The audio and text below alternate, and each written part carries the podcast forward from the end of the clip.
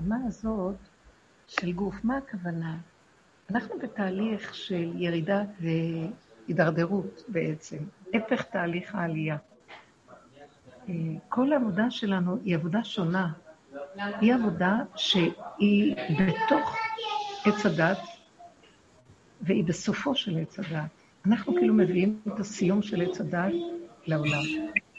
זה העבודה שאנחנו עושים. העבודה שלנו מתרכזת בצבירת חומר, בצבירת תחושה של יש וכוח ואפשרות ושליטה, אלא כל המציאות שלנו בעצם מטרתה לפרק את כל המנגנון הזה של הישות ושל הכוח ושל כוחי ועוצם ידי, ויותר אפילו בצדקות של הדבר. כי הוא מסתתר שם בתואנה שהוא חשוב, כי הוא, יש לו מטרה חיובית וטובה. אז עיקר העבודה שלנו היה אה, לעבוד על להשלים עם כל הפגמים, להסתכל עליהם ולקבל כוח וכלים, איך לא להיבהל מהשלילה, שזה בעצם הדבר הכי קשה בתודעת עץ הדעת. שבייחוד בדורות שלנו, שהשלילה היא מזוהה כאנשים בורחים ממנה ולא רוצים אותה. עכשיו, זה לא באמת שלילה. אנחנו, על ידי זה שנותנים לזה כוח, אז זה מתגשם להיות שלילה, ולכן אנשים פוחדים, כי זה עולם הגשמי וכל דבר מגשימים. מאמינים למוח, מאמינים לרגש של הדבר, עד שהפעולה יוצאת ומקלקלת. אבל כשאנחנו עבדנו על, המק... על העבודה, בעבודה שלנו אה, לתפוס את זה בעודו באיבו, לתפוס את המצב הזה של המחשבות הרעות, של ההתרגשויות שהולכות להתפרץ, של המעשים. אנחנו לא רוצים להגיע למעשה בכלל, אנחנו רוצים לעבוד, העבודה שלנו היא בדרגה של ההכרה והדיבור, ההתבוננות, ההכרה והדיבור, עוד בדרגה שהמחשבה יוצאת, ואחר כך הרגש, אה, כי אנחנו מאמינים למחשבות, אז הרגש ואז במהלך הזה, בין המחשבה לרגש, שם עבדנו, בין המצב הזה של יוצא לפועל, יכול להיות שגם יצא לנו לפועל. אז גם למדנו, אפילו אם יצא לפועל, לא, לה, לא להתבלבל מזה ולא להתעקש על זה, ולא לעמוד במקום הזה כאילו אה, אנחנו נשברים. אני אומרת כאילו, בגלל שבאמת זה דמיון כל השיוורון, הוא שקר, כי לא היה ולא נברא. אנחנו בעבודה שלנו לא נתנו ממשות, לא רוצים לתת ממשות לשום דבר, לא למוח בעודו באיבו, לא לרגש, אפילו אם הוא קצת מתפרץ להחזיר אותו, וגם, זאת אומרת, אם הפעולה כבר נעשתה, לקום ולא להישבר ומיד לחזור כאילו לא היה שום דבר, וזה תרגילים מסוג אחר ממה שקיים בעולם. רוב העולם בורחים מהשלילה, לקצה השני, לכיוון החיובי. אז הם עובדים בקצה המאוד מאוד חיובי, הגבולי של הצד הטוב, כביכול של עץ הטוב. שם האדם מרגיש בטוח כי הוא רחוק מהקלקול, מהעבירה, מהסערה, ובאמת זה יותר טוב. זה יותר טוב ממה שהשלילה וכל הבלבול שקיים בעולם, שאני מדברת שקיים בעולם, כשהוא התגשם ויצא, והלכה למעשה הוא פשוט תופס מקום. והאדם יש לו צער מזה, כי ברגע שזה מתגשם, אז הקלקול מכה את האדם. לא צריך להעניש אותו. הוא מעניש את עצמו על ידי זה שהוא מגשים את אותה שלילה. אז שימו לב, העבודה שלנו היא לצאת מעץ הדת. ואז אנחנו חושבים שהיציאה תהיה, ככל שנהיה יותר חיוביים, אז אנחנו נצא מעץ הדת, כי העולם היה שלילי, ואנחנו נהיים חיוביים, ואנחנו גומרים את המלאכה בין השלילי לחיובי. החיובי בקיצוני שלו הוא המהלך של הסוף, וזה הכי נכון? לא. אז אנחנו צריכים להבין, החיובי עד הקצה הוא רק כדי לפוצץ את הבועה של עץ הדת, אבל כדי לגמור את כל התהליך, כדי שהיא תתפוצץ ממש, צריכים להיכנס לחיובי ולהשתלשל איתו לשורשים שמגלים שבעצם כל החיובי זה אינטרסים, זה דמיון, זה נגיעות, זה דמיונות.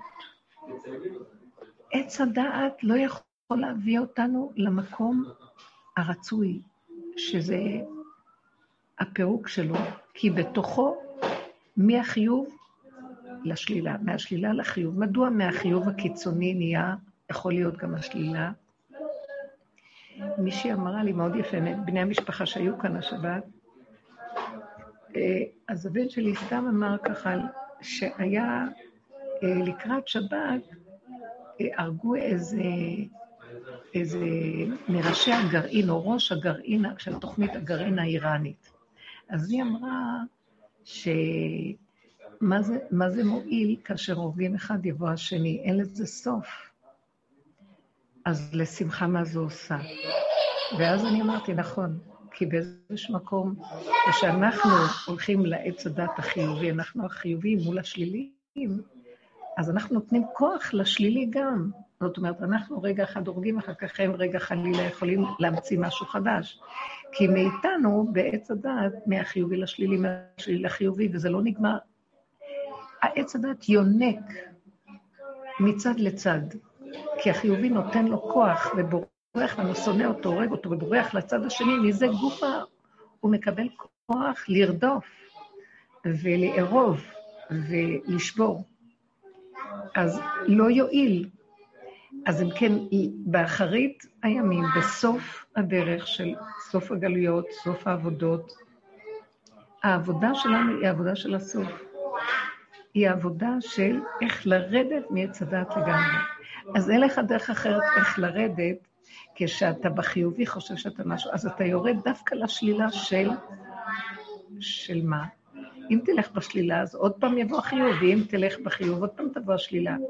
אז תשלול את החיובי בתוך עצמך. זאת אומרת, היא עבודה פסיכולוגית, היא עבודה של נפש, היא עבודה פנימית, היא עבודה של התבוננות, הכרה ודיבור בתוואים, בפגמים העצמיים. וכשאדם רואה אותם ברמה הזאת, אז הוא נזהר שלא יצא לפועל, בגלל שהוא רואה מי הוא באמת. כל אחד צריך לעשות את העבודה הפנימית הזאת, לפרק את הדמיון של מציאות חייו. כי כשהוא רואה מי הוא באמת, נשבר ליבו בקרבו, אבל לא שבירה, בהתחלה זה שבירה, אבל אחרי כמה זמן אנחנו רואים שזו שבירה שהיא מחלישה, ההתבוננות זה כמו שימת פנס על עצמנו, לשלול את דמיון החיובי שלנו, ולכן התעכבנו על הפגמים. זאת עבודה שורשית, לרדת לגמרי מהעץ, מהשלילה לחיוב, מהחיוב אנחנו יורדים לכביכול שלילה, אבל זה לא שלילה חיצונית, זה שלילה של היסוד שמסתכל בעצמו ושולל את חיוביותו ומודה באמת. אנחנו שליליים. העבודה הזאת היא נראית עבודה שהיא בלתי נסבלת, אבל באמת, אפילו המעט, אנשים היום אין את הכוח לעשות מה שעשו את זה בשנים קודמות, עבודה שהיא קשה הייתה. אבל נשאר עוד מעט, ואנשים שנכנסים בדרך חזרה, אומרים שמיד הם מקבלים ישועות. מיד כשהם רואים את עצמם ושוללים, מיד נהיה להם המהפך, מה שאנחנו שנים על גבי שנים עד שיתהפך לנו משהו. ועיקר עבודתנו הייתה לעבור את ה... אה, ברוורס הזה, אחורה, אחורה, אחורה, עד הקצה שמגיעים לנוטרל, אין כלום. אה, אז אם כן, אנחנו בעצם בדרך שאנחנו עובדים, והיא בסיומה, זה מה שהתחלתי להגיד, היא בעצם מהלך ש... מסיימת את הכל ומתכוננת, היא כבר ממש תהליך הלידה. כל ההיריון עובר למהלך אחר. שלילת ההיריון, שלילת הישות, שלילת, מישהו כאן אומר שרועש. יש כאן הרבה רעש. יש כאן רעש. שלילת המהלך של ישות המציאות. על מנת שתיוולד ישות חדשה. שלילת המציאות של הכוח של האדם עצמו. רק מה שנולד לו, זה עכשיו העיקר, האור החדש שנולד. אה, בשיר השירים כתוב בפרק ז', אה, שובי שובי השולמית, שובי נחזי בך. מה תחזו בשולמית? כמכונת המחניים. זאת אומרת, זה שם של כנסת ישראל. מה תחזו בכנסת ישראל לקראת הסוף, היא מחוללת בין שתי מחנות. מחנה של עץ הדעת, לדלות ממנו את הכוחות של הסוף, ולהעביר אותה לתודעה החדשה. ומחוללים, כאילו בין החומות, בין השמשות, בין האפשרויות, קרב יום שהוא לא יום ולא לילה. אז בין לבין אנחנו מעבירים את הכוחות עכשיו למצב אחר. וזה המצב שאנחנו נכנסים אליו. זאת התחושה, משום שבמקום הזה נגמר כוח הנפש. אין כוח לעבודות הקודמות שהיינו עושים. אנחנו מעדיפים להיכנס למצב של עדיף לנו לא להגיב, לא להתערבב, לא להשתייך, לא להיות מחוברים באחיזה רגשית עם הסובב. כל זאת כי אין לנו כוח עוד פעם להכין את הסערה של השייכות. כי ברגע שבא איזה משהו שמכאיב לנו, ואם אנחנו שייכים, אז הכאב הוא מאוד גדול. וככל שאנחנו יורדים בתהליכים מתודעת עץ הדת ונהיים קטנים, כלומר הדמיון הולך ופוחת אחורה, אנחנו נהיים יותר רגישים. אין לנו כוח להכיל טיפת סבל. על כן הבן אדם ברמה הזאת נכנס ליסוד הגולם שלו, והוא מפחד מהערבוביה הרגשית החיצונית מסביבו. ועל כן הוא נכנס לתוך מציאותו, והרגש מתחיל להתפורר לו. זה נהיה מין מצב של ליבי חלל בקרבי. פחות התרגשות, פחות שייכות, פחות סערה, פחות אה, חיבור ברמה של האני שיודע את עצמו עם חיבוריו בחברה, בסובב, בינו לבין עצמו, וכן הלאה. אה, אני לא רואה שיש כאן רעש, דווקא שקט. מישהו אומר לי שיש רעש. אני לא רואה דווקא עכשיו שקט, אלא אם כן אתן שומעות אותי? שומעים מצוין. טוב. אז עכשיו נמשיך. אז מה קורה? אנחנו יורדים מהנפש. אבל אני פה. מה שקורה לי, אני מרגישה שזה קורה בעולם. ומזמן ראינו, אלה שעובדים בדרך, אני חושבת, לוח הבקרה אלוהים. תנמיכי, תנמיכי, תנמיכי פה, תרם קול, תנמיכי, עשי. הרעשים באים מכם, לא ממני. עכשיו, מה שאני מרגישה זה מה שעובר עלינו עובר בעולם. כי אנחנו כמו לוח בקרה, כי העבודה שלנו מאוד יסודית ושורשית. אז אם כן, מה אנחנו רואים? אנחנו רואים שהעולם מתחיל לאבד את יסוד הנפש. אין כוח לנפש. אין כוח לכל חולי הנפש, לכל רופאי האליל של הנפש. הפסיכולוגים, הפסיכיאטרים, היועצים למיניהם, השיטות למיניהם. הכל מתחיל ליפול וזה יתחיל ליפול. יישאר רק מציאות הגולם, אנשים יתחילו להיכנס למציאות הגולם, העולם ייכנס למציאות גולמית. אה, גולמית הכוונה נתונים פשוטים איך שזה ככה. ויהיה טוב לבני אדם. נמאס להאמין לנפש, נמאס להאמין לסערות, נמאס להאמין למעברים, לאינטראקציות. אנשים יתחילו להתכנס ולא לרצות את הקשרים החברתיים, הרגשיים הגדולים, שעד כה התרבות מאופיינת בהם. והתכנסו לדלת אמותיהם. כל זאת רק כדי לשמר שהם לא יאבדו את השפיות. הגולם הוא השומר והמדרגה הכי מעולה וגדולה של המהלך, של המהלך של העולם החדש שאנחנו נכנסים אליו. זאת אומרת, הגישור בין עולם הנפש, עולם אמרנו עולם הדת, עולם הרוח, וכל המדרגות האלה, לבין מציאות הנפש, זה ממש, זה בסדר? בסוף, הכל בסוף שלו, לקראת המצב, אם אפשר, אם אפשר במקום אחר. הכל על מנת שיתחיל להתגלות מציאות הגולם בעולם. עולם נקי עם נתונים פשוטים, גוף הדבר, וגוף הדבר יהיה המרכז, והחלק העיקרי ביותר בחיינו, דעו לכם, זה הולך להיות המציאות הזאת.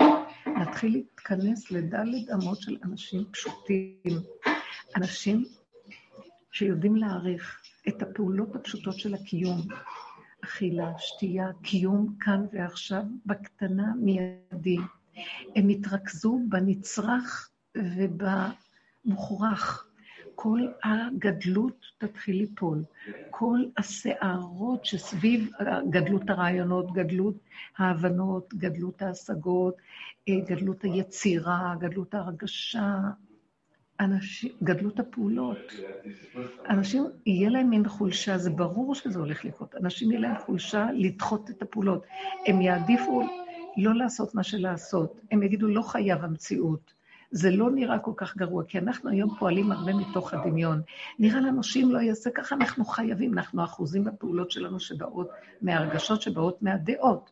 ואז הם, האנשים, יהיה מאוד מאוד קשה לעזוב את זה, אבל מה שקורה הוא שיהיה עכשיו עזרה מאוד מאוד גדולה, בגלל שאין כוח לאנשים, תשישות תרד, אין כוח לאנשים להכיל את הריבוי, את הגדלות. השם גם עוזר לצמצם את העולם ולהשאיר אותו במקום שאפילו שלמשל, אה, פעם לא היינו יכולים לסבול שדברים לא ברורים, שכולם יגידו לנו מה הולך לקרות, מה קורה, מה הסדרים, מתי חוזרים, איך מסתדרים, איך נתנהל, כלום. הכל תלוי ועומד, ואנשים לאט לאט מתחילים להשלים, לקבל ולהתארגן, במרכאות, למצב של אה, הישרדות בתוך הנקודה. קיום פשוט. זה לא מפריע, אנשים יתחילו להבין שהם יכולים לארגן את החיים שלהם אחרת, וזה מדהים. עקב בצד גודל, הכל קטן ופשוט. מה מוכרח? מה שמוכרח יעשו, מה שמוכרח לא יעשו. אפילו אם זה ייראה מוכרח, לא יהיה להם כוח לקום ולעשות. הם יבטלו, יגידו, לא צריך, נוותר על זה, לא חשוב. לא מוכרח, וזה מה שהולך להיות, וזה המקום שאנחנו עכשיו מצלמים אותו, מכירים אותו ומזהים אותו. וזה מצב מאוד נפלא, כי יש במקום הזה,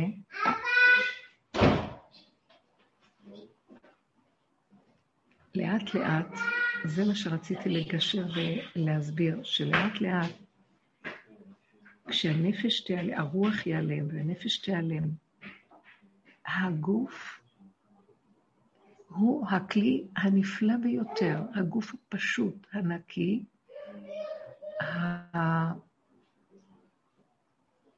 המופשט. זה לא רק פשוט, מופשט. גולמי, הוא יכול להכיל את האור החדש. רק הוא יכול להכיל את האור החדש מבלי להתבלבל, מבלי אה, שיהיה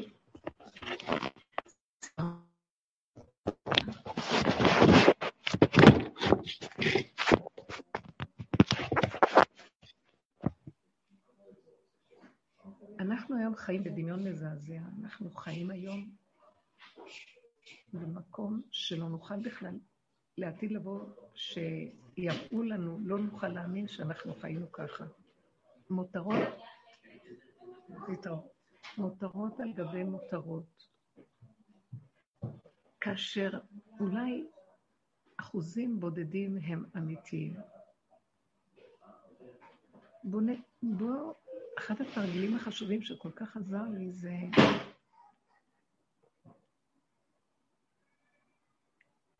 שאם אני רואה שדבר לא הולך, מחשבה שאני רוצה, יש לי איזו תוכנית במחשבה, ואני רוצה להוציא אותה לפועל, ומשהו נוגד, לא נותן.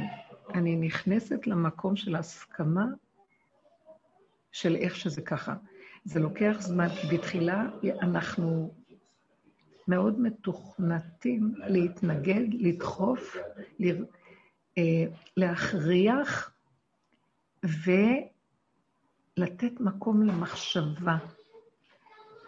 יש לנו תוכנית, אנחנו לא מוכנים לוותר עליה. אנחנו מאמינים למוח ולא מוכנים לוותר. יותר מאוחר, אנשים, סוג האנשים הרגשיים, מאוד קשה להם לוותר על תנועת הרגש. כבר הם בשוונג של להוציא לפועל את ההרגשה. קנאה, שנאה, כעס, חרדה, פחד. כל העבודה שלנו היה לזהות את זה קודם. תראו, אדם לא, לא מתנדב לעצור את מה שהוא כבר רגיל, ואנחנו בשיא ההרגל של הריצה קדימה. על כן זה תהליך בעבודה לשים לב להתנגדות, לשים לב לכוח המנגד, ולא להילחם איתו. כל עבודת עץ הדת הטוב, היא מתנגדת לשלילה, היא תוקפת אותה, היא מתנגדת, היא מתגברת, היא מנצחת, היא דורכת, היא רוצה לעשות תהליך של התקפיה, לעקוף את הרע. וככה אנחנו רגילים. ואיזהו גיבור שמנצח. לא חשוב שאחרי כמה זמן יקום השני עליו, כי ממנו הוא יונק לקבל את הכוח, וזה לא נגמר. בעבודתנו, אתם, זה פשוט משהו הפוך, מדהים. למדתי להכיר שכוח המנגד, שמנגד אותי וסותר את דעתי, שתהיה הדעת הכי גבוהה, סותר את רגשותיי הכי נעלים. הוא, הוא השם יתברך, בכבודו ובעצמו. היית אומרת, זה יצר הרע, היצר הרע אה, מפריע לי. שטן, לא. נכון שהוא מופיע כביכול דרך היצר הרע, אבל פתאום אני רואה שהיצר הרע, זה השם שלח אותו. זה מגלגלים חובה על ידי חייו וזכאי, זכות על ידי זכאי. זה, לא, זה בכלל לא חייב גם. כי אין דרך אחרת להשם להראות לנו, רק דרך שהוא מפסיק אותנו חזק, כי אנחנו כל כך רצים בשלום, ואם זה יהיה בחיוב, אנחנו נוותר לעצמנו ונתיישב טוב טוב על הסיפוק והריגוש והחיובי. אז הוא דרך השלילה רק יכול לעצור אותנו.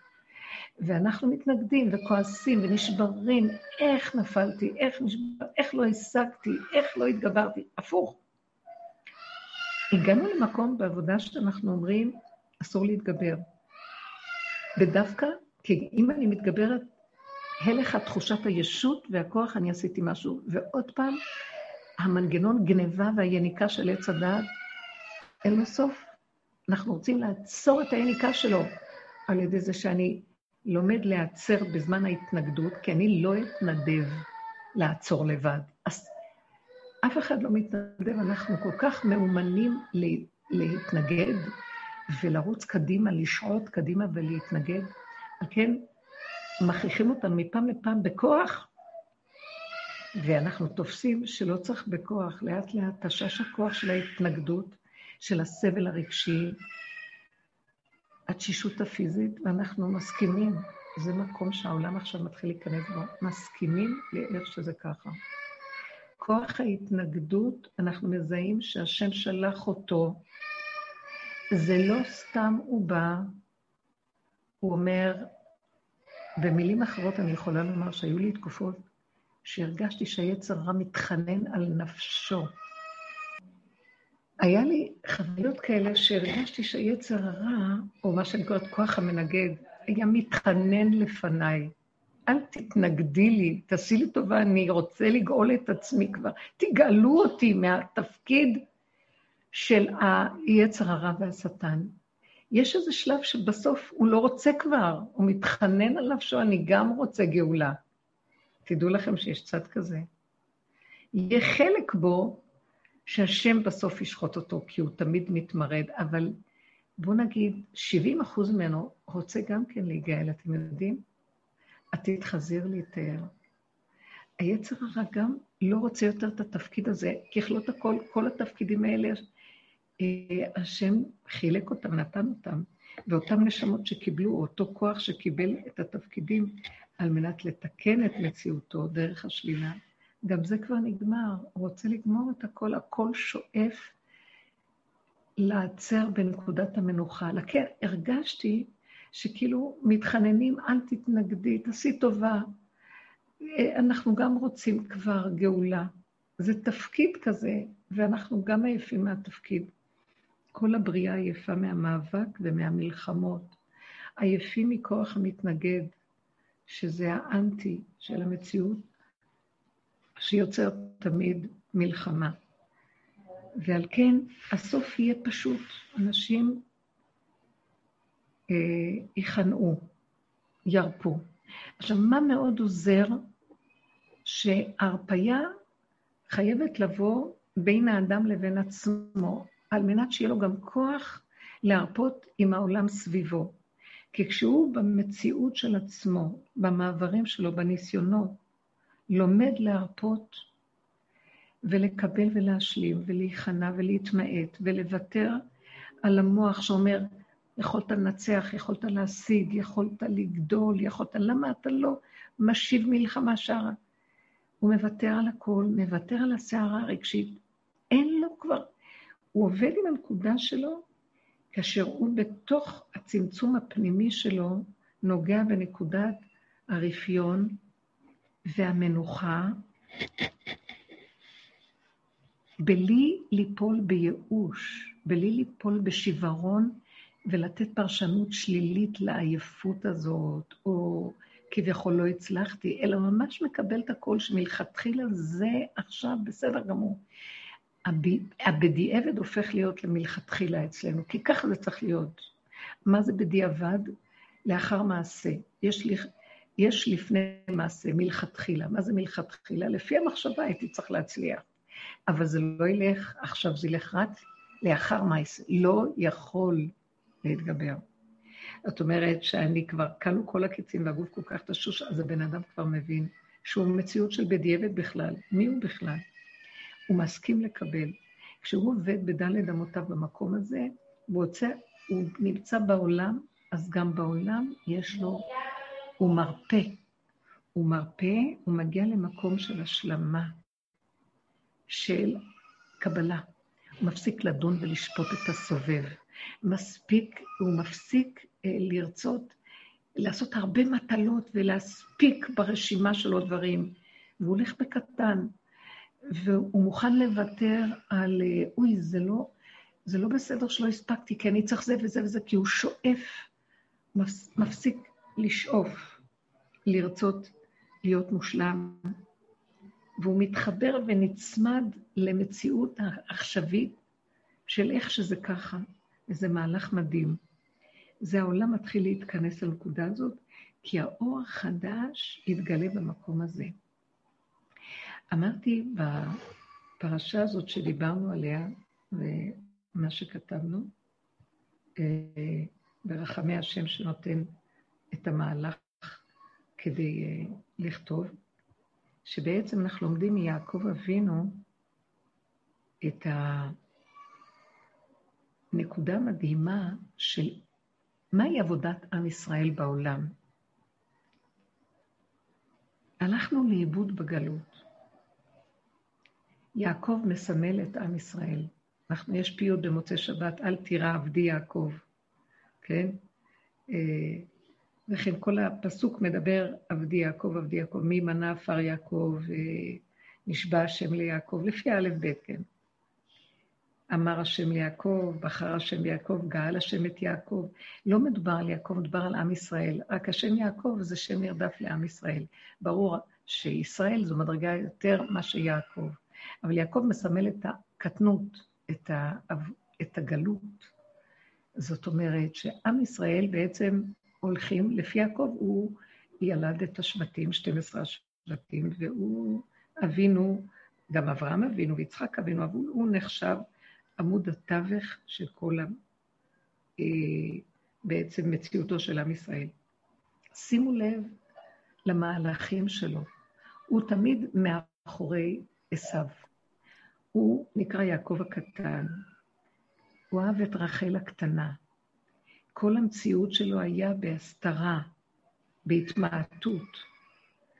אה, רחל מסמלת את השכינה הלבנה, שהשם אמר לה, וכי מעטי את עצמך, שזה יסוד השכינה, שהיא ירדה לשהות איתנו פה, מהעליונים לתחתונים, כדי לקיים אותנו.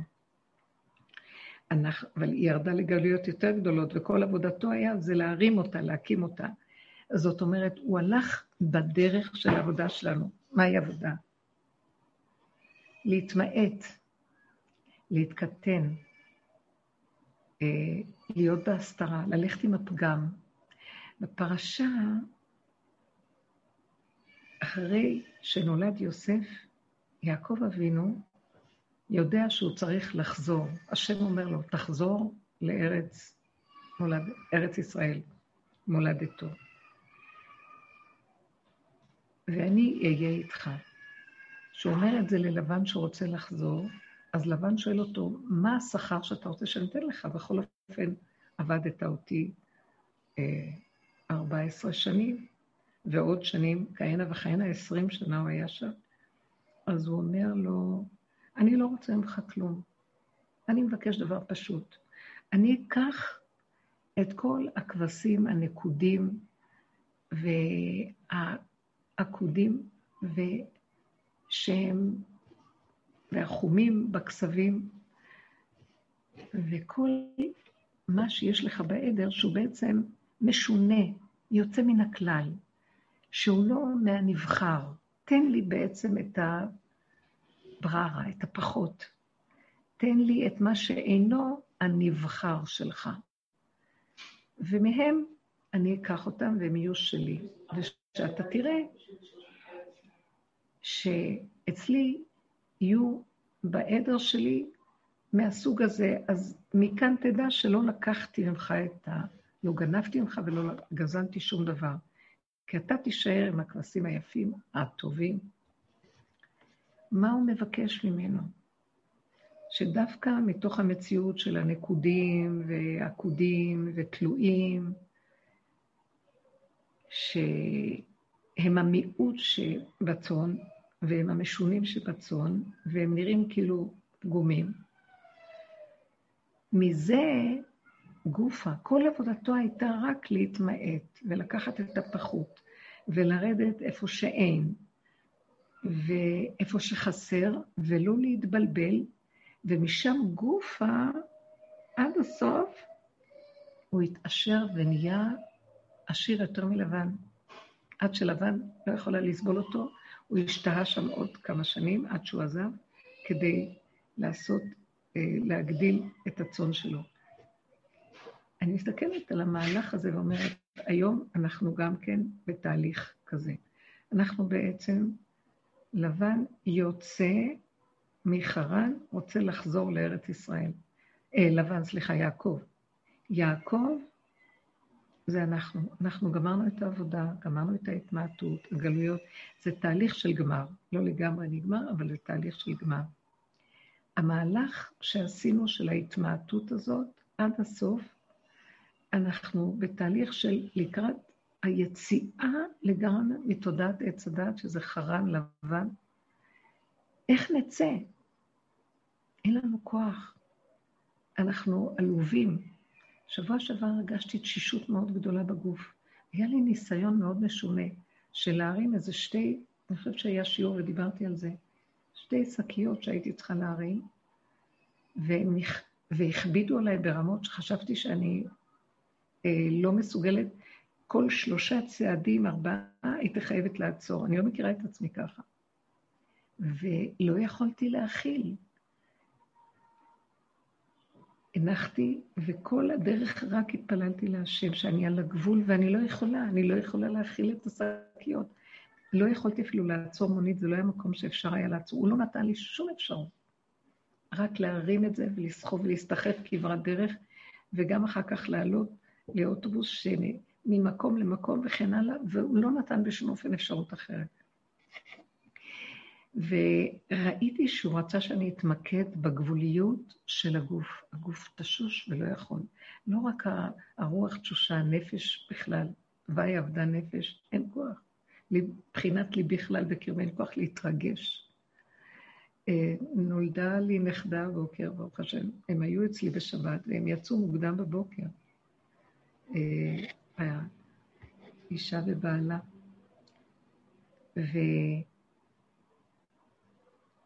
והעירו אותי כמובן, היו כאן הילדים שלהם, ולא לא, התרג... לא היה לי אפילו כוח להתרגש מהמצב. אה, גם היא, ראיתי אותה, והיא הייתה מאוד מאוד לאה וחלושה ולא מבוהלת, כאילו אין לה כבר כוח אפילו להתרגש, ברוך השם. זו משפחה ברוכה. ואז היא הסתכלת עליו, אני הסתכלת, ואני אומרת לה, הכל ילך בקלות, וצ'יק צ'אק, אל, תת, אל, אל תתרגשי ואל תחשבי.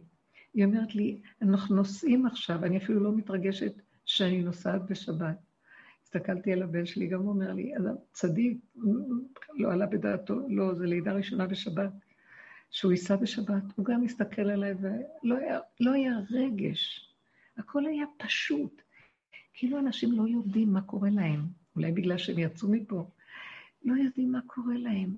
איך שזה ככה, גולמיות הכי פשוטה. כך הרגשתי באותו יום שסחבתי את הסקיות, וכל מה שיכולתי להתפלל זה ריבונו של עולם.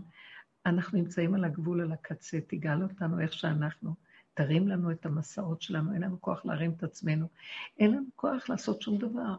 הנה איך שאנחנו מוטלים לפניך, אה, כמו גולם. אז בבקשה, תתגלה על הגולם הזה ותריץ אותו. איך נצא מכל הגלות הזאת? אין לי כוח, אמרתי לו, אין לי כוח להרים. גם אני, אין לי, אין, אז הייתי לוקחת לי, בוא נגיד, פתאום עלה בדעתי, תקחי לה חוזרת, תקחי לה, זה היה יום חמישי או רביעי, תקחי עוזר, אין עוזרות, אין מאיפה לקחת עזרה. כמה שאת רוצה למצוא, את לא מוצאת.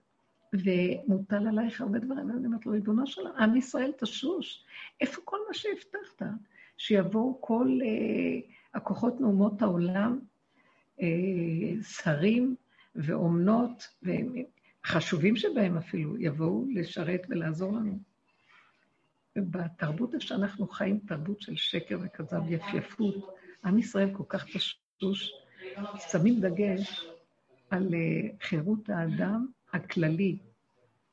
אה, אנשים מסתוננים שיש להם פה תנאים טובים, אלה שבאים לשרת פה אה, את הקשישים, כל העזרה שמגיעה מחוץ לעולם, שהשם שולח, הם לא נותנים להם לשרת פה. יש להם תנאים יותר טובים מהיהודים, הם לא רוצים גם לעבוד בכלל, הפיליפינים וכל מיני עובדים, עובדים זרים. יש להם דרגה של תנאים שבכלל הפכנו אותם לאדונים, ואנחנו תשושים ועייפים.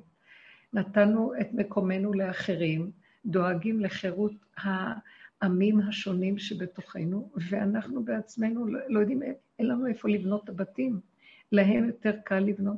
הפכנו להיות טיפשים שאי אפשר לתאר. זה, זה תודעת עץ הדת המזוכיסטית שמכה את עצמה ושונאת את עצמה על חשבון היפייפות של כאילו אהבת הזולת וכלל העולם. אז אמרתי לו, אי אפשר כבר לסבול, אין לנו כוחות, איך? ובשביל ש, שתתגלה המלכות שלך, אנחנו צריכים עשירות. תשלח עשירות. תשלח עשירות של קדושה, שאין בה דאגה, שאין בה מחסור, שלא צריך להתחנן לאנשים לבוא לעבוד, שאנשים, עם ישראל כבר לו כוח, שאנשים ירצו לעבוד, שזה חלק מה... להם יש כוח, הם לא עברו את המסעות וה... והאיסורים שעם ישראל עבר בכל הדורות, גלויות, לא במקום שלנו אף פעם, חרדה תמיד מול עינינו של הקיום, בתוך אומות שלא סבלו אותנו. אה, זה הזמן, איך אתה רוצה שנצא? ונזכרתי ביעקב, איך הוא יצא מלבן, כל כך הרבה עבד אותו, ולא רק עבד אותו, לבן כתוב במדרש היה מכשף גדול, שהוא פחד ממנו, פחד, מה... יעקב אבינו פחד מהעין הבישה שלו, שלא יעשה לו כישופים, הוא היה מכשף גדול. אה, רם נהריים, שגם בלעם היה משם, הם היו ידועים בכישופים. אז הוא פחד ממנו. אז כתוב ככה, גנובתי יום וגנובתי לילה. ביום אכלני החורב, בלילה הקור. בלילה אני פוחד שאם אני אשן, הוא יערוף לי את הראש, יכול להרוג אותי בכישופים שלו. וביום החום הנורא, ש... ואני רואה את הצאן, אה, יעקב אבינו היה במהלך של גלות לא פשוטה בכלל. ולבסוף, גם כשהוא נותן לו מהצאן שהוא ביקש, שזה הסוף והשיריים, אז כתוב במדרש ריש לקיש עומש בראשית רבה, שהוא נתן לו לא רק את העקודים והתלויים, רק את הזקנות שבהן, את החלושות שבהן, את השבורות שבהן. גם מאלה הוא נתן לו את הכי, מה שאין בכלל, אה, יכול להיות, לא יכולה להיות לו תועלת מהם. אבל השם ברך אותו דווקא מתוך יסוד הפגם, דווקא מיסוד ההתמעטות, כי הוא הגיע לקצה ולא ביקש גדולות ונצורות לעצמו. אם לא שיוויתי ודוממתי נפשי כגמול עלי אמו, כגמול עלי נפשי, והשם ברך אותו בכל פועל ידיו,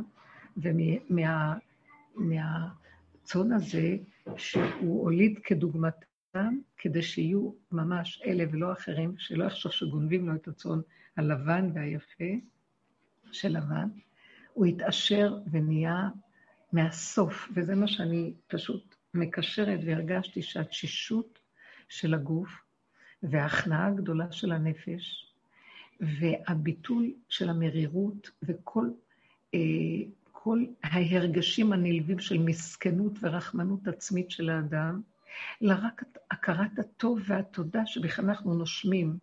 הרגשתי שזה הקצה של האדם, זה המקום של העשירות שהולכת לרדת עלינו. כי כבר לא היה כוח אפילו לסחוב את הסלים, אי אפשר. לא יכולתי לסחוב, זה לא היו שקיות גדולות. אני, במשך החיים עשיתי דברים, לא יתואר, הזזתי ארונות, קירות, עשיתי דברים מה שהגברים לא יכלו לעשות. מהכוח של החוסר סובלנות, ואם אה, אני אומרת להם, תעזרו לי והם לא יכולים, אז אני קמה ועושה בעצמי. מהמקום הזה ראיתי שאין כוח אפילו להרים דברים הכי פשוטים. ריבונו שלם, הגענו לקצה, תשש כוחי, אנחנו בגבול, גבול הרוח. תשש כוח המוח, למי יש כוח בכלל אה, ללמוד כמו שפעם בדורות קודמים למדו? השכל מתמעט, אין כוח להתרכז, אין כוח הזיכרון. הרבה מהלומדים ממש מתלוננים שהם לא זוכרים, תלמודם משתכח עליהם, כי הם לא זוכרים מה הם לומדים. חולשת הדורות ברוח, חולשת הדורות בנפש, ברגש. אה, אין כוח אפילו להגיב, אין כוח להרגיש, לחוש, להתלהב ולהתרגש. מין אה, פסיביות של איך שזה ככה, זה בסדר, כמו שתיארתי, יולדת, מתרגשת, מפחדת. היה משהו כל כך רך ופשוט, גבולי וחסר אונים, שמה קשור שאני אתרגש בכלל? יש מישהו שמנהל את הכל, מה זה קשור אליי שאני אכניס בזה סערה ואתרגש בכלל? משהו שמוט ומחכה שיתגלה מי שיפעל, באמת בשעה טובה ומוצלחת. היא אמרה לי שהיא הגיעה בתוך שעה, הלכנו לבקר אותם במוצאי שבת, היא יצאה מפה בשעה שבע, בשמונה ורבע כבר ילדה, בלי שום אפידורל, בלי כלום. אז אני ראיתי, דיברנו על זה אחר כך, שהאין אונים הוא הדבר הכי גדול שיש, הכל שייך אליו. אין, אין לי כוח להתנגד ואין לי כוח לשום דבר של אה, לחץ וסערה. והשם סיפק בידה, בעזרת השם, וזה מה שהולך להיות. אז אני, אני אמרתי, אתה רוצה לגלות את המלכות שלך? איזה מין מלכות? תתגלה על בני אדם עניים, תשושים וחולים? אז התשובה זה כאילו, דווקא כאלה אני צריך על מנת שמשם תחזור המלכות וממנה יתגלה השפע הכי גדול. זה יהיה שפע של קדושה, זה לא כמו העשירות שיש לנו היום בעולם, שהיא באה מכוחי ועוצם ידי, שהיא באה אה, מדאגה ולחץ, וכל הזמן העיניים על המספרים ועל הלוחות של הבורסות וכן הלאה. יכול להיות באמת שהשירות מגיעה לבני אדם כאשר הם נזרקים לרגע, אבל התהליך, אחרי שמתחילים להיות עשירים, מתקלקל להם, ובאמת אה, הם הופכים להיות לחוצים על עושרם, וככל שיש להם עושר, הם, מרגיש, הם מפחדים שאין להם מספיק, לכן העשירים הכי קשים לתת. הם הכי קשים לתת, כי תמיד נראה להם שאין להם מספיק על מנת שייתנו. על כן העשירות של הקדושה שתתגלה, היא לא באה מהמקום הזה, היא באה מהמקום של ההתמעטות והאין-אונות והגבוליות, וממנה מתגלה השירות, איך? אה, כאשר אין לאדם כבר כוח לדאוג, אין לאדם כוח לספור ולמנות, לא מעניין אותו כבר כמה יש לו, אה, אין לאדם כוח של מוח, אז גם הזמן שלו נהיה קצר, הוא חי את הרגע, אז אם כן, הוא לא דואג מה יהיה עוד רגע, ואם כן, אם יש לו להרגע, אז הוא השיר הכי גדול, ואין עשיר יותר ממנו אם יש לו מה לאכול עכשיו ולסדר את מה שהוא צריך עכשיו, את החשבון הזה ואת העניין הזה, הרגע לשלם. אז אדם הזה הוא בעצם עשיר. איזהו עשיר השמח במה שיש לו כאן ועכשיו.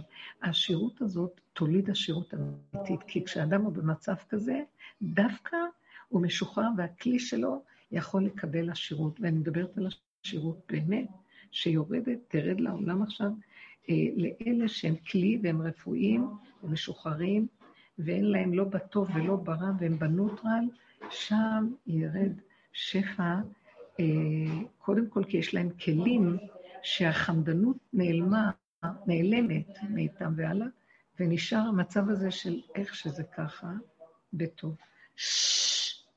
איך שזה ככה בטוב, ומציאות של אה, השלמה, קבלה, הכנעה, והכרת הטוב והודיה. אז ההודיה, זה ידוע, ההודיה היא הכלי הכי נושא ברכה. כשאדם אומרים לו תודה, באמת, מכל הלב, הוא רוצה לתת לך עוד. ככה השם גם רוצה להשפיע עלינו ולתת לנו מהשפע.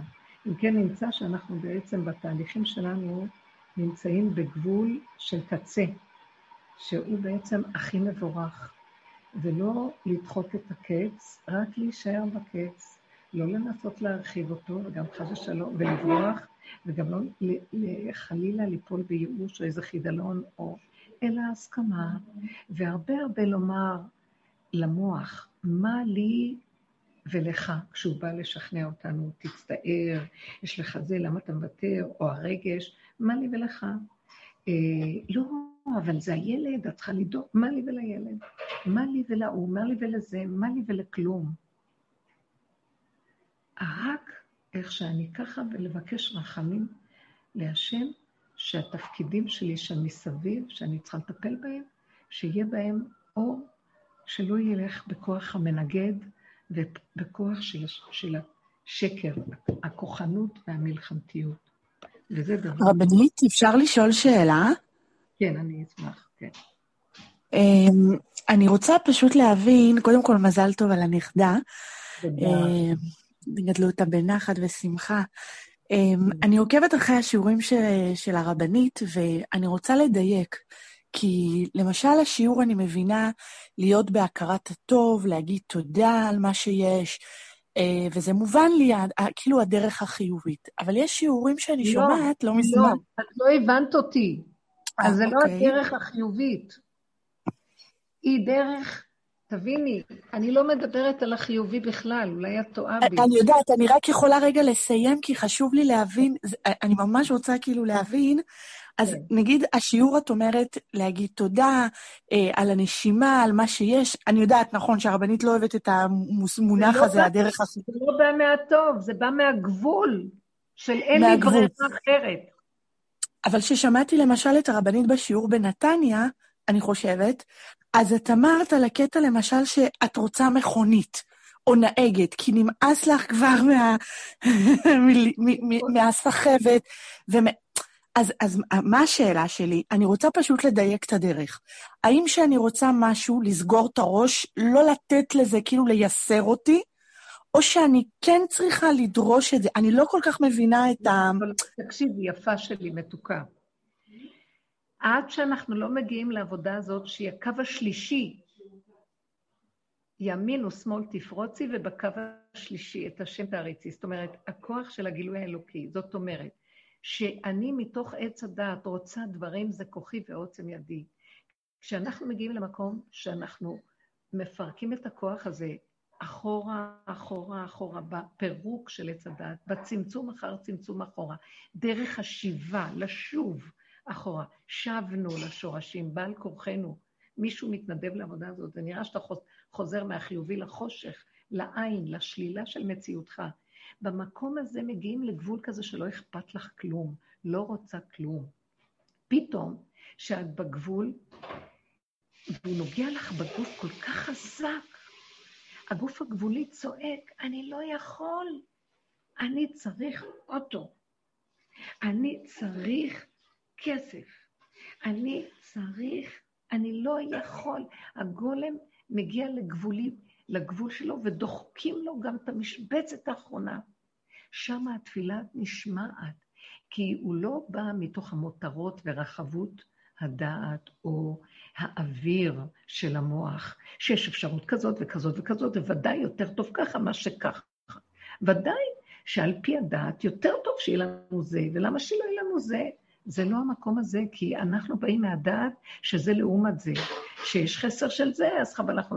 ואנחנו גם מקנאים ומחקים את העולם. וכולם עושים ככה, גם אנחנו רוצים, ובגלל שאנחנו רוצים פינוק. אנחנו רוצים פינוק מטעם עץ הדעת. רוצים תנאים נוחים מטעם עץ הדעת. זה לא המקום שאני מדברת. אנחנו צריך לוותר על הכל ולהישאר בלי שום כלום, עירום ועריה. ומתוך הגבול הכלום הזה, מה, אני לא יכולתי לקנות אוטו, לא יכולתי לנהוג, לא יכולתי לקחת נהגת, לא, הוא לא נותן, לא נתן לי, אתם לא מבינים? ברחובות, בלילות, אני לא רוצה לדבר על עצמי. אוטובוסים, זה היה, אי אפשר בכלל לתאר את זה. וכן כל מיני, למה, לא, אני לא יכולה לקחת עוזרת? למה לא? אני יכולה לקחת עוזרת. כן. אני סוגר, סוגר, סוגר, סוגר, על מנת שאני אחווה שזה לא אני עושה את הפעולות, רק הוא דרכי, על מנת שאני אחווה, שאני יושבת בספסל שעה אחת בלילה, אוטובוסים חלפו, ואני לא יודעת מה אני עושה עכשיו. כשהפלאפון כבוי והבטריה נגמרה, ולא עובר מונית, לא כלום. ואני באיזה לא חשוך. ואני ראיתי את ההשגחות שם, ראיתי אותו, איך הוא קם, איך הוא שולח פתאום מישהי, איזה מישהו, איזה משהו ש... איך, איך הכל... ואני עומדת תוהה ומשתאה, מחרישה לראות המש... השם מצליח דרכי, למרות שכל התנאים בטבע אינם. כי הוא רצה להראות לי את הגילוי שלו, שאינו קשור בשום תנאי. עד שלא נגיע למקום הזה, ששום תנאי לא נצטרך כלום. אז הוא מביא אותי, השבוע הרגשתי שדוחק אותי בגוף לקצה כל כך גבולי, שהגוף זעק, זה לא היה נפש, זה לא היה רוח והפינוק שלה. בעץ הדת הרחבה, כך או כך או כך, בואו נאפשר לנו ככה, בואו נעשה ככה, כולם עושים ככה, בואו נחכה את זה. זה לא היה מהמקום הזה, זה, היה, זה לא היה מהמקום של הרגש, שזה גם יש בו הרבה פינוק. זה היה ממקום שגוף צועק, כאב לי הגוף ברמות, אני לא רגילה לזה, אבל זה היה אכזרי אפילו. ואני הבנתי למה הוא עשה לי את זה, כדי שאני אצעק שאם הגוף צועק, זה כבר הגוף צעק, האבן זעקה, החלל צעק. אתה חייב להתגלות. אז, אז הרבנית, אני בעצם... אין רווח, אין כלום, אתה חייב להתגלות. כן. אז בעצם הרבנית, אני פשוט רוצה להבין, אני צריכה לראות שהרצון הוא מגיע לי לא מהראש, נכון. אלא באמת מהגוף. נכון, ממש. איך אוקיי, תדעי? אז... איך תדעי? שהרבה, תנסי, את תראי דבר אחד שמאוד מאוד ליווה אותי כל הזמן.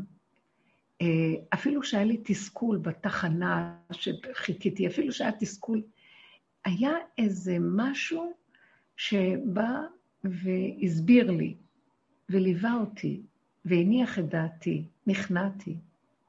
פה הגוף לא יכול להיכנע, הוא אסור לו להיכנע. אה, זה החלק האחרון של קיומו, אם לא, הוא ימות. זה כאילו זעקת הישרדות שיוצאת, שאין לה אפשרות אחרת. והשם הוא זה שצועק מהפה שלי, כי השם נמצא במקום הזה הסופי, וממנו הוא מתגלה. הצעקה שלי שיצאה הייתה צעקה של אתה מוכרח, ש... שידעתי שחייבת לבוא ישועה של ברכה אמיתית, של קדושה לכלל ישראל, לכולנו. וזה לא מהמקום הקודם, בלי לדאוג, שום דאגה. בלי לעשות השתדלות, אולי נקנה, נקנה מפעל הפיס, אולי נעשה כלום, לא, מעניין, לא רוצה להשתדל, לא רוצה לעניין, לא מעניין, לא רוצה כלום.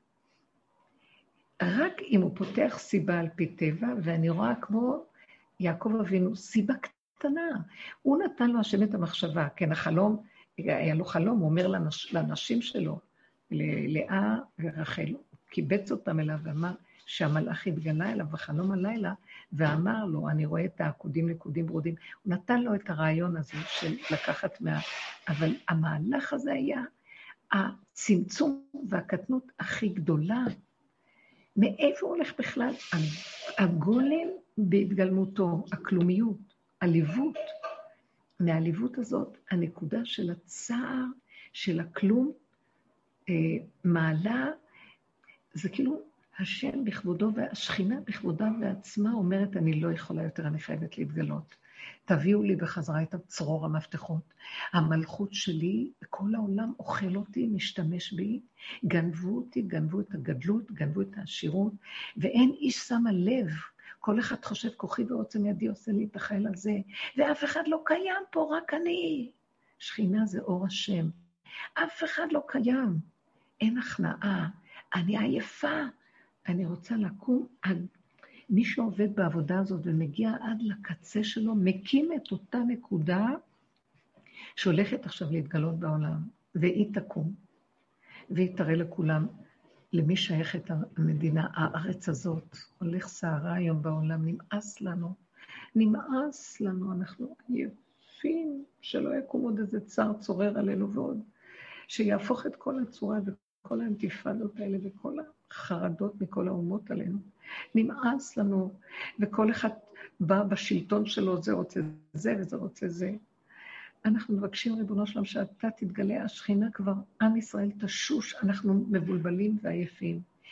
אין, אין הכרעה מה ימין, מה שמאל, אין כלום, באמצע תשושים ועומדים ולא יודעים כלום. היום אין הכרעה בעולם, בעולם על כלום. תתגלה אתה ותכריע ותראה לכולם למי שייכת העשירות, למי שייך העולם, למי שייך הקודש הזה, ארץ ישראל. למי שייך העם הזה בכלל? מי אנחנו? בכלל גם בתוך עם ישראל. בלבול אחד גדול. מי, מי הוא יהודי אמיתי? סליחה שאני אגיד לכם, אתם יודעים שיש ברור מאוד גדול עכשיו? מי הוא בכלל יהודי פה? אתם יודעים מי הוא יהודי אמיתי, ואני לא מתבייש להגיד את זה, מי שהולך בדרך של ההתמעטות והקטנות. כל אלה שבגדלות, אפילו בתוך התורה, שיש להם גדלות וחשיבות ולא יכולים לסבול שהם לא, ומרימים את הראש, יהיה ברור מאוד מאוד גדול מי יכול לעמוד בקטנות ולוותר על הכל, הכל, לוותר על הכל. על החשיבות, על הגדלות, על המדרגה, על ה... לא יודעת מה, ולבקש, אבא, הכל שלך. להרגיש את זה, לא סתם לדבר מן השפה לחוץ, מס שפתיים. להרגיש את זה, כי המשבצת האחרונה היא שצועקת וקיימת, יותר לא קיים כלום, כי המשבצת האחרונה היא חייבת להתקיים. זה האקסיומה, זה היסוד, זה האבן שמעשו הבונים, היא-היא חייבת להיות ראש הפינה. אז אי אפשר לה להתבטל בנקודה שלה, היא מוציאה צעקה של קיום, כי היא חייבת להתקיים. היא הכלי שהשכינה דרכה מתגלה. אי אפשר, אם לא היא תמות והשם יפסיד את הכל. אסור לנו למות בעבודה הזאת. אנחנו צריכים לוותר על הרצון למות. אה, בהתחלה את מוותרת להמית את החלק הזה, הזה, הזה, הזה, הזה, עד שבסוף אומרת, אני צוחקת על המוות, ותשחק ליום אחרון. כי לקחת הכל, מה נשאר? אבל בכל אופן זה לא בעצבות. יש איזה משהו שדעתי זכוכה עליי, מה זה כבר מיטה? בכלל אין כזה דבר למות, יש כזה דבר לשנות צורה מכאן לכאן, אבל אין, זה לא נקרא למות. ההפך, אה, יש, והצדיקים במיתתם קרויים חיים, אנחנו לא קוראים לעצמנו צדיקים, אנחנו קוראים אה, מי שממית את עצמו על גילוי השם, אז זה אה, מי שיכול להודות להשם שהוא חי. חי, אומר שהיה הנביא, חי, חי יודוך. אתה, שאתה נקרא חי, דברך שמך לעד, מי זה שיכול להודות לך? זה שחי כמוך. מי זה שיכול להגיד שהוא חי כמו השם? מי שמת למציאות האדם של תודעת עץ הדת. אז הוא נקרא חי. אז אנחנו חייבים למות לתודעת עץ הדת, זו תחושת מיתה, אבל זה, כשמת העץ הדת, חיים באמת, את נושמת טוב לך, רגוע, שמח. ועכשיו במקום הזה, אם פתאום נוגע משהו שהוא גבולי כל כך ולא יכול, יוצאת צעקה של מוכרח, הקיום מוכרח לה. זו צעקת אמת. אז יבוא הדבר שצריך, כי הוא חייב המציאות. הוא בעל כורחו. הוא לא מהמותרות של המוח, הוא לא מהמותרות של הרגש, מהפינוקים של התרבות, מהחקיינות, מהדמיונות, מהריבוי, הוא מהמוכרח הקיומי של מציאות האדם פה. למקום הזה אלה שהולכים בדרך מגיעים. ראיתי בני עלייה והם המועטים. גם שהם מועטים, אין הרבה כאלה, וגם שממעיטים את עצמם עד לנקודה של מוכח המציאות. המציאות שעוד נשארת לו לאדם, החיות האחרונה של הקיום שלו, זה מוכח המציאות. השם לא רוצה שהוא ימות. הוא רוצה את החתיכה הקטנה הזאת, וממנה הוא הולך ומגדל את כל האור החדש שהולך להתגלות בעולם. אני מקווה שהבנת אותי. זה תהליך של עבודה. כן, הרבנית, תודה רבה. הרבנית, שלא תזוח עלינו דעתנו שאנחנו מתנדבים לזה לרגע אפילו. מה? כאילו שאנחנו מתנדבים לזה, אנחנו לא מתנדבים לשום דבר. לא מתנדבים. ועל כורחנו. נכון, בדיוק. אני הרגשתי שלא התנדבתי למקום הזה. זו תחושה של קיצוניות שנגעו בקצה כל כך חזק. הבנתי גם למה זה קרה לי, אני לא רגילה לזה עד כדי כך, ותמיד אני עושה תרגילים. תסגרי את המוח, תרימי את הסל, תרימי את הזה, אל תתני ממשות, זה לא את מרימה, מישהו מרים דרכך, הכל בסדר. הוא לא נתן לי את זה. זה היה מין גבול שהיה חייב לצעוק, והצעקה הייתה שלו, כאילו הוא צועק כי הוא רוצה כבר להתגלות ולהביא את גילויו לעולם עם שפע האור והשמחה והחיות, ואלה שהולכים בדרך, יש להם את המשבצת להסתתר בה, זה לא יהיו רגעים קלים לעולם שרגיל בהפקרות, בגדלות, בריצה קדימה, בכוחי ועוצם ידי, בכוח של השכל, אה, כוחי ועוצם ידי של המוח ושל הרגש. אה, זה קשה יהיה, כי זה ילך ויתערער, ואדם שלא הכין לעצמו את המשבצת שלו, אז לאן הוא ילך? הסערה יכולה לטרוף אותו, ואנחנו מבקשים רחמים על העולם. כשאני מדברת על העולם היהודי, יש עכשיו בירור מאוד גדול של העולם היהודי. מי להשם אליי כמו אליהו הנביא בהר כרמל, שהוא קיבץ אליו שבעת אלפים איש שלא קראו לבעל לעבודה זרה שהייתה בה עבודת הבעלות, זה אותו יסוד של היום, עבודת הכוחי ועוצם ידי, עבודת, עבודת ההסתמכות על הדעת ועל השכל ועל ההיגיון ועל היצירה ועל התכונות ועל הרגש ומה לא, וזה הכל דמיון גנוב מתוך בית היוצר של האני, של עץ הדת, דמיון הישות העצמי. וזה הולך ליפול. אותו דבר מה שהיה שם מוצק, מי להשם אליי, שבעת אלפים איש הגיעו. אתם יודעים כמה מיליונים היו בארץ ישראל? אני לא רוצה לדבר, אבל מישהו עשה פעם חישוב כמה אנשים עלו להקריב קורבן פסח כשבית המקדש היה קיים. והוא כתב שירושלים, הלו הם נשארו בירושלים לאכול את הקורבן בלילה וחזרו רק אחרי אה, החג, אז היו 12 מיליון שנכנסו באזהרה לשחוט, לפי אה, החישוב שהוא עשה, אל כמות הכבשים וכמות הזה שנשחטו, אה, שמדובר הוא אה, שכבש אחד מונה למשפחה, או כמה שהלוא כל אחד בא עם קורבן הפסח שלו, והמשפחה הייתה מנויה עליו. אז לפי זה, זה המון אנשים. שבעת אלפים איש. רוב העולם הלך לאיבוד. העולם היהודי, למשל בארצות הברית, יש המון יהודים שהם נגד עם ישראל. הם בעד, אה, הם מתנגדים למציאות שלנו פה, והם בעד אה, המחנה הסותר את מה שהולך בעד כביכול עם ישראל. אנחנו גם לא יודעים מה נגד מה בעד. היהודים, הרבה יהודים מתבוללים והלכו לאיבוד. גם היהודים בארץ לא ברורים. הזיקה היהודית הולכת, נכון שאנחנו גרים פה והשם אוהב אותנו, אבל יהיה ברור מאוד מאוד גדול של אה, מי באמת האנשים ששייכים ליסוד של העם. עכשיו נגיד שוב, אני אומרת לכם, מה שברור לי מאוד, העבודה הזאת, זה היהדות של היהדות. זאת אומרת, זה התמצית של הזיכוך. למה אני אומרת את זה?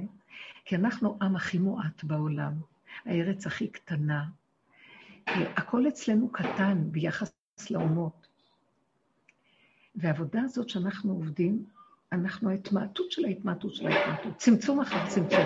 אז זה עוד יותר זיכוך של אותה יהדות שהשם חפץ היה. כתוב, כי לא מרובכם חשק השם, כי לא מרובכם חשק בכם השם, כי אתם המעט מכל העמים. זאת אומרת שעם ישראל הוא הכי מעט.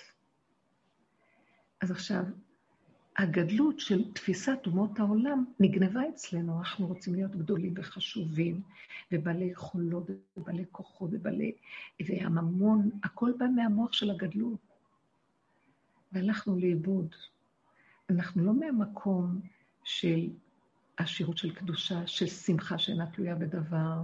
אנחנו, כל השמחה שלנו תלויה בדבר. יש לנו דברים שאנחנו, כפי העולם שרואה שזה טוב שיש, אז מזה יש לנו שמחה. לא כפי הנקודה של שמחת האמת, של איך שזה ככה. לא, אנחנו איבדנו את הקשר למקום הזה. איבדנו את הקשר לנקודה הקטנה שממנה הכל עולה. אה, כהן גדול נכנס לפני ולפנים, ביום כיפור, יום אחד בשנה, שעה אחת בשנה, שהכהן נכנס, הנקודה של הנקודה של הנקודה, נקודת האמת, היא קטנה. מזה היה מתברך הכל. אנחנו השתגענו על הגדלות, הולכים לאיבוד, סופרים כמה אנשים באו, איך היה האירוע גדול, אנחנו, כל דבר, הגדלות גונבת. ובעצם בדרך הזאת אנחנו שוחטים את הגדלות. שוחטים אותה לאט-לאט, שוחטים אותה מהמוח, שוחטים אותה מהרגש, שוחטים את הפעולות, הכל נשאר קטן, קטן, קטן. גם להרים שתי שקים הייתי צריכה לצעוק אליו שאני לא מסוגלת, אתה מראה לי את הגבוליות המזעזעת, ומהגבול הזה יצאה צעקה, שאחרי הגבול הזה כבר סכנת קיום, אתה חייב להתגלות ולתת לנו עשירות של קדושה, שלא נזדקק להרים ולסחוב ולעשות כלום. ולהתאמץ, הכל יגיע עד אלינו. ויכול להיות גם שנרים ולא נרגיש את, ה, את העומס ולא שום פעולות, כמו שאנחנו גם מרגישים בעבודה הזאת, שקורה איתנו. אבל השם רוצה להביא מהלך אפילו יותר. גם שלא נרגיש את הפעולות, הוא רוצה כבר שמישהו אחר יעשה את זה ולא אנחנו. ויש הרבה עוד מה לעשות כשהוא יתגלה. האור החדש, אה, הוא יזדקק לאנשים שמכילים את האור הזה כדי לעשות דברים בשביל הכלל של העם. שזקוק לצינורות האלה שיוכלו להשפיע. אז אחרים יצטרכו לבוא ולעשות את העבודות. אז זה בירור מאוד גדול של כלל ישראל היום. גם בתוך ארץ ישראל יש הרבה אומות, יש הרבה ערבוביה, יש הרבה... לא ברור מיהו יהודי בצורה פשוטה. עכשיו, לא שזה גזענות, אני לא מדברת על גזענות, אני מדברת על מה זה מיהו יהודי? מיהו איש אמת כי האלוקות לא תוותר. האלוקות היא לא נחלת אה, הכל, היא נחלת הכל כשנותנים לה את הנקודה שממנה היא יכולה להתגלות. היא לא יכולה להתגלות אם אין כלי, היא, היא תשרוף. זה מתח חשמלי גבוה שלא יכול להכיל אותו אם אין כלי. אז מי מוכן לבוא לצמצום הזה יש גרי צדק מדהימים, יש בתוך עם ישראל אנשים פשוטים, פשוטים שיכולים להכיל את זה, ויש אנשים מפורסמים וחשובים עם כל התפאורה והתלבושת שהם רחוקים מזה. אז על כן אנחנו מדברים על הגילוי האלוקי שהוא נצרך לקטנות. מי זה שמתאמן להכין את יסוד הקטנות? זה כל העבודה וזה כל המקום. איזהו הש... התהליכים שלנו צריכים להיות אחורה בצמצום, בגבוליות, ולא להיגנב על הגדלות ועל השקר של אה, הרחבות, מה שהעולם, תרבות העולם נמצאת בו. אנחנו כבר בתהליכים כאלה. אתם רואים שהתהליך של העולם הולך ומתקטן ומתמעט, בעל כורחנו. אלה שעושים את העבודה, שנכנסנו בה, מביאים את העולם למקום הזה, כאילו זה לוח הבקרה שהוא ממגנט וסוחף את העולם לתוך הנקודה הפנימית, והעולם מגיע למקום שאין כוח. מתחילים לוותר על הרעיונות של צורת הלימודים, איך שהייתה פעם, צורת המשרות שהיו פעם, צורת ה... כל האכילות של פעם. אנשים מתחילים להסתפק במועט, נמאס להם מכל הדיאטות, מכל השיטות, נמאס מכל הפסיכולוגיות וכל הטיפולים של הנפש, אנשים מתחילים לקבל את עצמך איך שהם. עייפים כבר מהניתוח וההבנות של הנפש וכל הדברים האלה. וזה המקום של מי שיוכל להישרד את זה, זה סימנו של יהודי. להישרד. אנחנו, היהודים בכל הדורות, הם uh, עברו הרבה כדי להגיע למקום הזה, אבל התרבות של הדורות האחרונים הרחיבה את זה המאה השנה האחרונות של השפע הזיזה אותנו ממקום של ההתמעטות. זה יפה שיש ברכה, שיש שפע, אבל כשהכלים ראויים, זאת אומרת, אנחנו לא, אנחנו, העשירות תבוא לבד, היא תבוא ברמה של מובן מאליו. זה לא יהיה וואו, זה לא יהיה ברמה של אה, דבר והיפוכו. זה יהיה במשובה ונחת, מובן מאליו.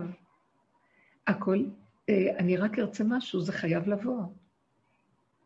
זה ברור, כי אם היה לי רצון לדבר, אז כנראה שזה צריך להתגלות, והכל יבוא בלי ספק, בלי, כן, לכי תאמיני. זה יהיה מובן מאליו. הגילוי הזה יתגלה ברמה מדהימה, וזה הולך ומתגלה. הצעקות שעוברים דרכנו, או העבודה שאנחנו עושים, היא לפתוח את השערים למהלכים האחרונים של הגילוי, בעזרת השם, זה התחלת ימות המשיח. עכשיו. כתוב שתהליך ימות המשיח יתחיל לאחר קיבוץ הגלויות, 40 שנה לאחר קיבוץ גלויות, שאנחנו נראים שאנחנו נמצאים בשיא קיבוץ הגלויות בארץ, כבר רוב הגלויות פה, יבואו רק עוד בודדים. לי נראה שיהודים לא כל כך רוצים, למרות כל המסרים, להתקפל בקלות.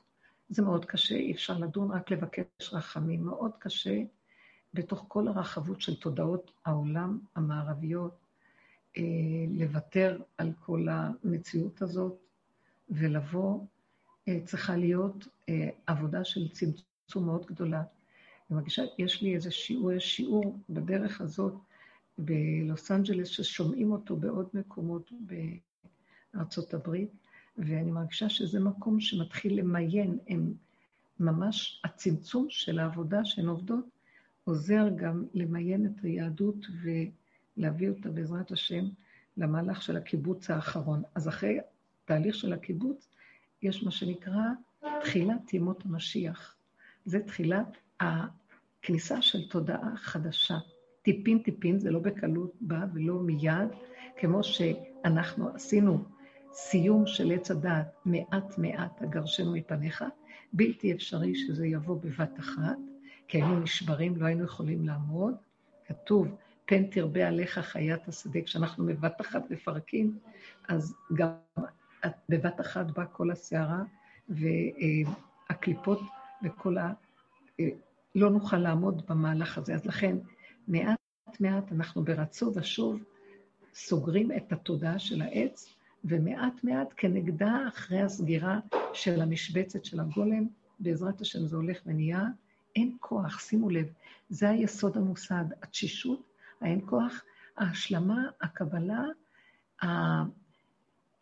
ההתעקשות מהגבוליות שלנו לא להתרגש. זו המילה האחרונה של כל הצד. אין, ההרגשים הולכים ומתמעטים עלינו. אין כוח להתרגש מכלום, איך שזה ככה וזהו. אני הרגשתי שהצעקה שיצאה לי לא הייתה צעקה שהתרגשתי כשזה עבר לי דרך המוח, מה, מצבך כל כך גרוע? מה, איך את נמצאת? אה, הרגש סער עליי מפחד? מה? לא. זה בא מהגוף שצעק ברמות שזה אי אפשר להסביר את זה. מה, שלושה צעדים לעצור? שלושה צעדים לעצור? מצבי לא כזה גרוע, אני גומעת מרחקים? לא. זה היה משהו אחר, והרגשתי שזה המקום שהולך אחריו להתחיל לגלות את האור החדש הפשוט שיש בו ברכה. וברכתיך בכל אשר תעשה, שפע של... אה, זה שפע אמיתי. הוא לא קשור להרבה, הוא קשור שלא חסר דבר. אין תחושת דאגה, אין תחושת חרדה, של חיסרון או של אה, היעדר, אה, תחושה של ביטחון כמו ילד קטן שלא יודע מאין יבוא לו המהלך הבא ולא חסר דבר בבית המלך. תחושה מדהימה, זה עשירות, אני קוראת לזה עשירות. כל מה שנצטרך, כל אחד כפי ערכו וכפי הרגליו וכפי צרכיו של אמת, יגיע עד אליו בקלות. ובאמת, כל אחד הוא שונה. אבל הוא יקבל את מה שצריך לו ומגיע לו באמת. וזה נקרא השירות של קדושה.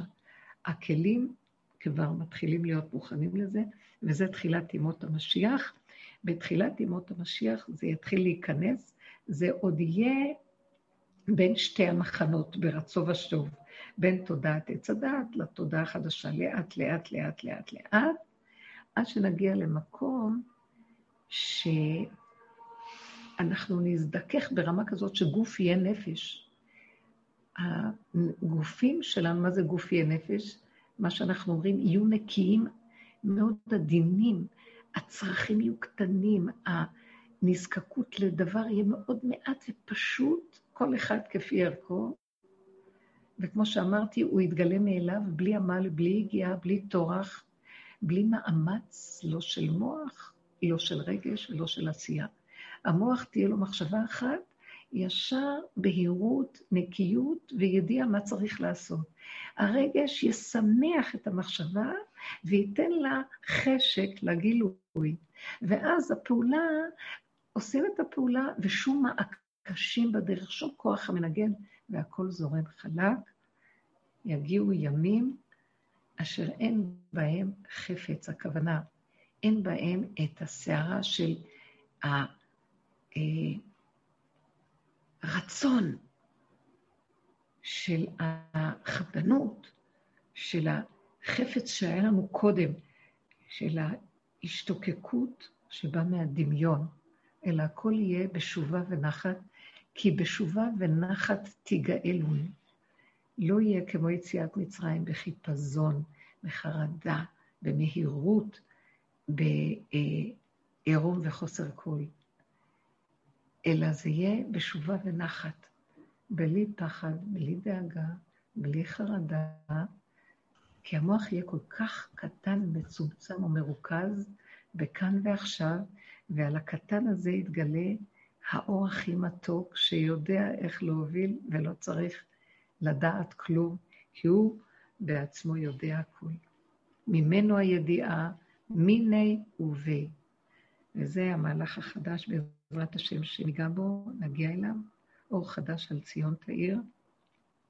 שלושת הפרשיות של ויצא, וישלח, וישב, שזה הפרשיות, הפרשיות שעכשיו חופפות, הם המקום הזה שאנחנו יוצאים מהתהליכים של עץ הדעת, אנחנו עומדים במקום הזה אה, של שרו של עשיו, זה כאילו המהלך בעולם יהיה שכולם יכירו למי שייך העולם באמת, ויהיה המאבק של השם במלאך, של המאבק האחרון, שהוא יהיה הכוח של השם.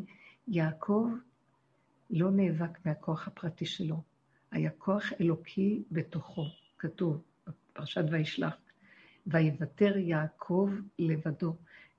אומר לה יעקב אבינו, הצילני נא מיד אחי מיד עשיו, כי הרי אנוכי אותו פן יבוא ויכני אם על בנים. ואתה אמרת היטיב היטיב עמך. כי במקלי עברתי את הירדן הזה, אני קטן, יש לי רק מקל ביד, אין לי כוח, אין לי יכולות, ואתה הבטחת שאתה תהיה איתי, כי הלכתי איתך עד הסוף, בשיא הקטנות, ורק אתה יכול. תלווה אותי, תהיה איתי ואל תעזוב אותי. הכוח הזה עכשיו יעמוד ויראה להשם, הוא יקום מתוכנו, והוא יראה לעולם מי כאן השם, למי שייך המקום. זה פרשת וישלח. ויצא זה שאנחנו יוצאים מהתודעה, כמו שאמרנו, הקצה של הגבול שאין כבר כוח. וישלח זה עוד הנקודה של הצעקה, של הגילוי שלך חייב להתגלות פה, כי מי יכול לעמוד? ואז ייפסק להיקרא שמו יעקב, רק ישראל, כי, כי שרית עם אלוקים ותוכל. התגלה שם, כתוב, ויוותר יעקב לבדו. יעקב נותר שיריים, ויוותר כמו מטרות. אין לו כוח, אין לו כלום, לבדו. ואז, ונשגב השם לבדו. כנגד הכלומיות שלנו, שאנחנו נוותר כלום, מותרות, שיריים, נשאר שיריים, כשירי המנחות, כלום. הכלום הזה נכנס שם השם. כמו שויוותר יעקב לבדו, כך. ונשגב השם לבדו, כי אפשרנו לו להיכנס. להיכנס. נתנו, בדיוק, אפשרנו לו. ואז פרשת וישב, וישב, יעקב מתיישב בתוך נקודת הקדושה, הוא בא סוכותה שלם בממונו, שלם בתורתו, שלם בגופו, גופו, כך כתוב, ויבוא יעקב סוכות השלם, שלם בגופו, למה לא שלם בנשמתו? שלם ברוחו, שלם בגופו, שלם בממונו. שימו לב, החומר הפשוט זה האינטימיות, שמה תתגלה הקדושה. חפץ הקדוש ברוך הוא יתברך שתהיה לו דירה בתחתונים. כל מה שהוא ברא, לכבודו הוא ברא, כדי שהוא יתגלה בתוך התחתונים, החלקים הנמוכים, לא כמו שהם עכשיו בתודעת עץ הדת, שזה גסות הישות והחומריות, אלא בדקות של העדינות של הגוף, המשבצת האחרונה שלו, הקטנה, הדקה, כמעט אסטרלית. גופים של נפש. וזה, בעזרת השם יתברך, נתיישב בתוך הנחלה והקדושה של השם. יש לכם עוד שאלה? רבנית? כן. האם אפשר להבין ממה שאמרת עכשיו, ש, אמ, שבעצם בתור, כשאנחנו כאן בגוף פה, ולא צריך לעשות את ההפרדות גוף נפש, אנחנו כרגע כאן, בתוך הגוף. היא תתבטא בגוף. ממש. מה שמפריע לנו שהיא תתבטא בגוף זה הנפש. צריכים לפרק את הנפש הזו. הנפש זה הרגש, זה בלבולי נפש, זה תהום שלא... זה להפסיק נג... לעשות את ההפרדות גוף-נפש, זה אחד, זהו, גמרנו. אמת, אמת. לא יהיה יותר לא רוח, לא נפש, לא נשמה, נפש, רוח, נשמה, נפש, נשמה, רוח, נפש. תתגלה היחידה. המשבצת היחידה שנשארת, והיא כוללת את כל החלקים, אבל את המבחר של החלקים, את המנופה ב-13 נפות, את נקודת האמת הדקה, נקודת האמת שבנשמה, שברוח, שבנפש, הכל יתגלה בנקודה אחת קטנה. כן יהיה לאדם מחשבה, כן יהיה לו הרגשה, כן, בתוך משבצת הגוף הקטנה, העדינה, הנקייה. תדעו לכם, בנות, זאת האמת לאמיתה, אין משהו אחר. אנחנו נפסיק לרחף עם הדמיונות והגדלות, נפסיק לרחף בדעות הגבוהות, ברוחניות הדמיונית, ברגשות, בנפש, ברגישויות ובכל הטרחות הנוראיות של הגוף. נתחיל להעריך את הקטנות, את העדינות, את המתיקות של כאן ועכשיו, הרגע במשבצת, בנשימה. מחשבה אחת, הרגשה מתוקה אחת, פעולה קטנה שיש בה המון. זה מה שהולך להיות. ארץ ישראל מסמלת את הקטנות הזאת, ירושלים, את המתיקות של עוד קטנות בתוך קטנות, הר הבית קטנות בתוך קטנות של קטנות, ובית המקדש קטנות של קטנות של קטנות. והשם יזכה לנו שניגע בנקודה הקטנה האמיתית, ואור חדש על ציון תאיר, ויהיה לנו רגיעות ושלווה, ויעלמו החולאים, חולי הרוח, חולי הנפש וחולי הגוף, ונהיה בריאים ושלמים בנקודה הקטנה, כי אנחנו הכלים של גילוי מלכות השם. תודה רבה לכן, אהובות ויקרות, כולנו כאחד, בעזרת השם, באחדות נפלאה לקראת מדרגת היחידה. תודה. אמן, תודה רבה, בשעה טובה. תודה רבה, שבוע טוב. טוב ומבורך, ברכה והצלחה לכולנו. חוזק הלב. אמן, תודה.